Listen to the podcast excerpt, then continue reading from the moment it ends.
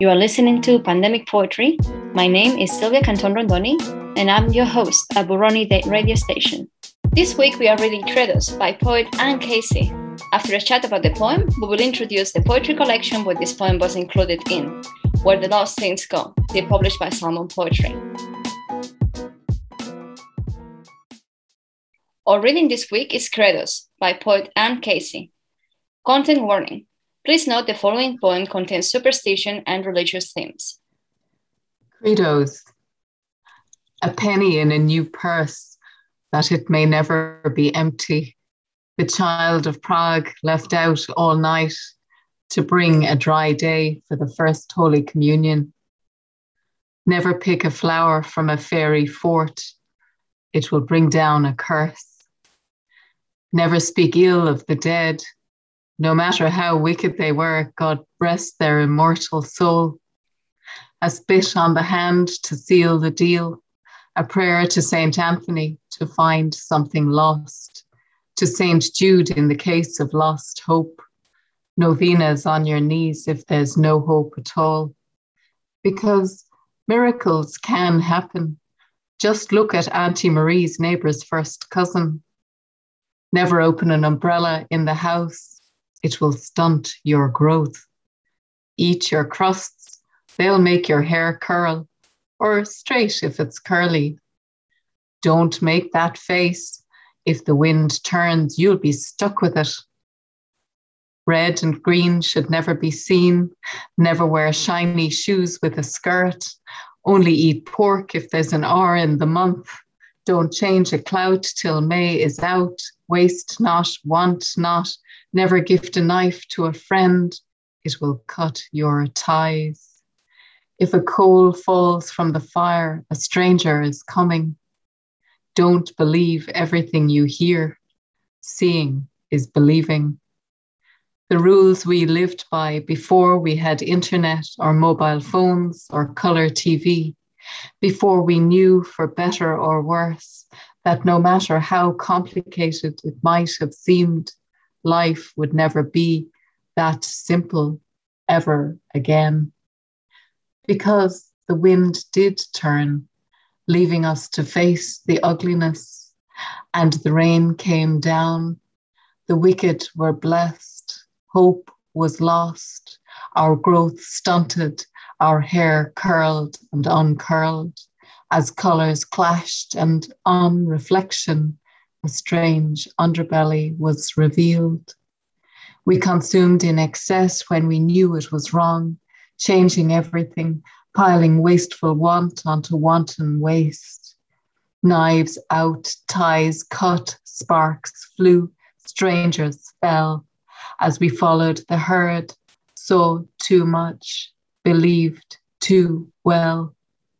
So I am turning back to times past when all was lost. And my novena is this today, just for today. Let everyone in the world, in the whole wide world, wake with eyes colored only by love, with hands and minds able only to be kind, because miracles can happen still.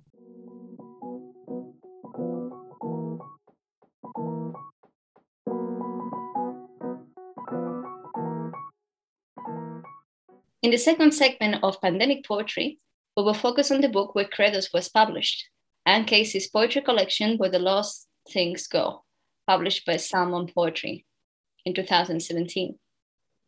I was wondering, Anne, if you could share with the listeners how the collection came together.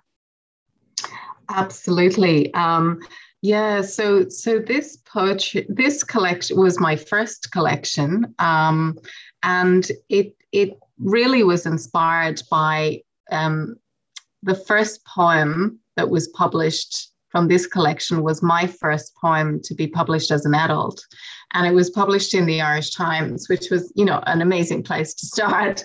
Um, but what I wasn't prepared for was the response that that, that poem um, created. I got, it sort of went a bit viral. It's a poem called The Draper, and I wrote it to my mother Um, and I basically had returned to poetry after about 20 years of, of not writing um, poetry because, you know, it was my way of processing my grief over my mother's death. Um, and so that poem, The Draper, after it was published in the Irish Times, I had responses from all over the world.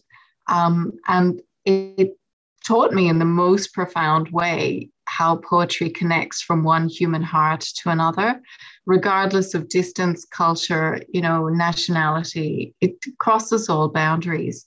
And, and it, I suppose, you know, um, caused me to think about what I might do. Um, and so I, I became quite prolific in the time following the publishing of, of that poem and was uh, my real desire was to capture the things that I saw as that we were losing. So parts of my growing up in the west of Ireland, um, the, the beauty of that community that I talked to about, um, which was changing. And every time I went back there, um, I'm, you know, been living in Australia for 27 years, and I've until this pandemic, I was going home every uh, year. I was, you know, and and through my work also, I was very very fortunate to be able to go back to Ireland quite a bit. Um, so I've remained extremely connected there. My family is still there, but uh, every time I went back, I noticed changes. And so this book was a lot about capturing the things that we were losing in that small community and the people that I was losing and the things that I really valued. But it also broadened out into things that we were losing in the world. Also, um, you know, there are some, you know, po- humanitarian poems in there and some poems about media and a couple of little instances of maybe political stuff. um, because, you know, there was a certain politician in America who was. Um, inaugurated in 2016, um, which had caused you know uh, me to consider what we were losing through through his appointment as well. Um, so that's what where the lost things was trying to capture, um, and it was public. How it came about, it's being published was was quite amazing. Um, I had always admired the work of Jessie Lendennie, who's an amazing powerhouse in in Ireland in in the poetry world. Um, she was recently um, commended by the President of Ireland for her work um, in literature in Ireland over the past 40 years. So Salmon is celebrating its 40th anniversary this year. And Jessie um, Lendennie has basically spent the last 40 years supporting marginalized voices, and particularly women and working class voices, and voices like mine from small rural communities who, who may not have had the opportunity to be published if she hadn't taken us up. Um, and um, so I'd always admired Jessie, and on one of my trips home, I um, asked her to meet me. I sent her a manuscript, met her, um, thinking she'll think about you know you know i was very nervous going into the meeting and i was thinking you know i hope she'll think about me for for the future you know. And uh, jessie was extraordinary. She cried and responded to my work in a way that i really hadn't experienced before. And um, then she took me up to her office and she printed out a contract and offered me a book publishing contract. And I, I, think I walked on air for a year after that. I had completely never expected that to happen just like that. I had to get, sent her about 15 poems from the book. She said, We'll publish you in a year if you can get a book together in that time. I said, Absolutely. Went into a frenzy, a fugue state of writing. And so that's where, where the lost things um, go came from. And I will never, ever, ever forget Jessie for that, for that opportunity she gave me, for believing in me. Um, and as she has done with my my other two books that she's published, uh, which have come out since. We were mentioning about this before. There is such a um, connection in such a powerful, like you know, how poetry moves the world around us, and how something we write in our experience and we put it onto the page, and just it, it creates like ripple waves across. Like I had a very similar um, experience myself with my poetry collection that was um, published earlier this year and my publisher. Yeah, it, it, it was just it was just one of those things that you're like, it's not gonna happen, but I'm just gonna do it and, and see what happens. And suddenly everything starts lining up and you're like, oh, yeah. okay, this is this is something here going on, you know. Um, but I, I absolutely relate um, to your experience. Yeah, more more than you know. Yeah, well, I mean, I can see it in your work too. Your stunning book is just so, you know, full of heart and and bravery. I, I have to say, you know, it's a very brave, beautiful book you've put together, and I see, you know, how poetry has impacted you and allowed you to do that. Um, and, and I think it's a great gift of poetry that it gives us that opportunity to to do that, to be so honest in a way. Um, and and I think that's what people connect with when they read the poem. It's the vulnerability and it's the the you know the human connection. That's certainly you know what I've heard in people reading where the lost things go is that you know people see the truth in it, but they relate to it, to it. And I think it makes them feel recognized for their experiences. Yeah. Um, and particularly with where the lost things go, I was writing about being an immigrant and about the difficult parts as well as the beautiful parts of that, um, and about how how much we lose in a way. And um, I think you know a lot of the responses I got were people saying, "Yes, we chose to emigrate, but what you gave us was permission to say, yeah, there's really some difficult parts of that. And yes, we chose to emigrate, and we feel sometimes we don't have the right to complain because that was our decision. But you've given us permission to say it's not all roses. It's yeah. not all the new country being wonderful. There's so much you lose because mm-hmm. of that decision, too, that you could never have anticipated.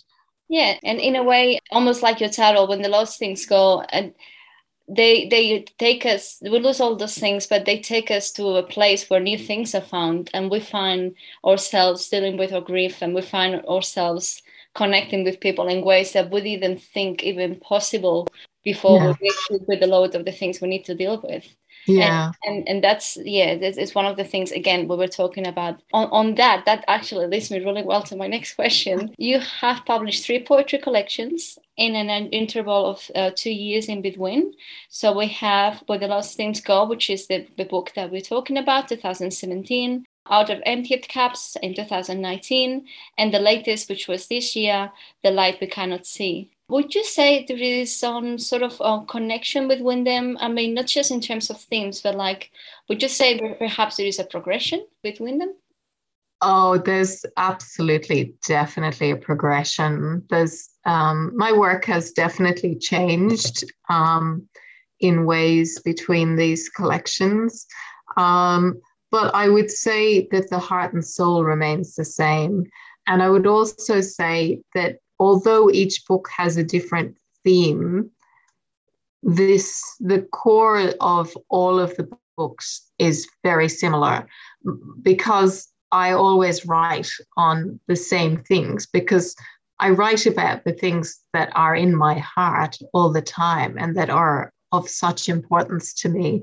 So my themes are very much around family and uh, death and loss, okay, I will admit I might have a slight preoccupation with death. I have a love of death in a way, in term, in the sense that I will never let go of the people I love to have died.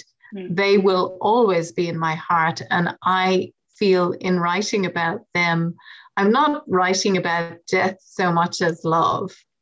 Um, so, in that sense, there'll always be death in my work, always, because I'll never let go of them.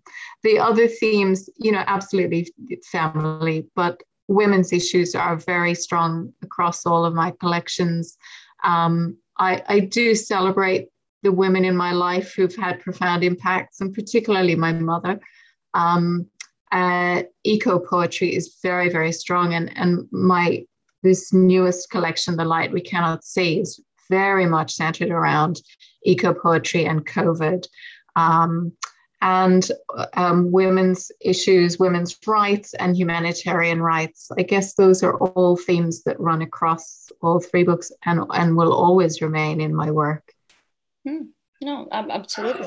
Sorry, in terms of the progression, I guess what I would say is that, you know, I do tend now more or, or through the second and third collections, there's probably more experimental work.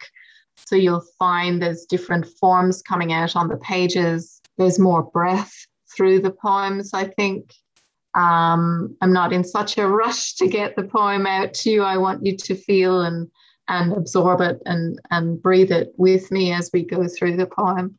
Um, yeah, and the language is very similar, I think, because the the language comes from a lyricism that comes from my accent and my origins in the west of Ireland, and I think that's really a very core vein that will always be in my work.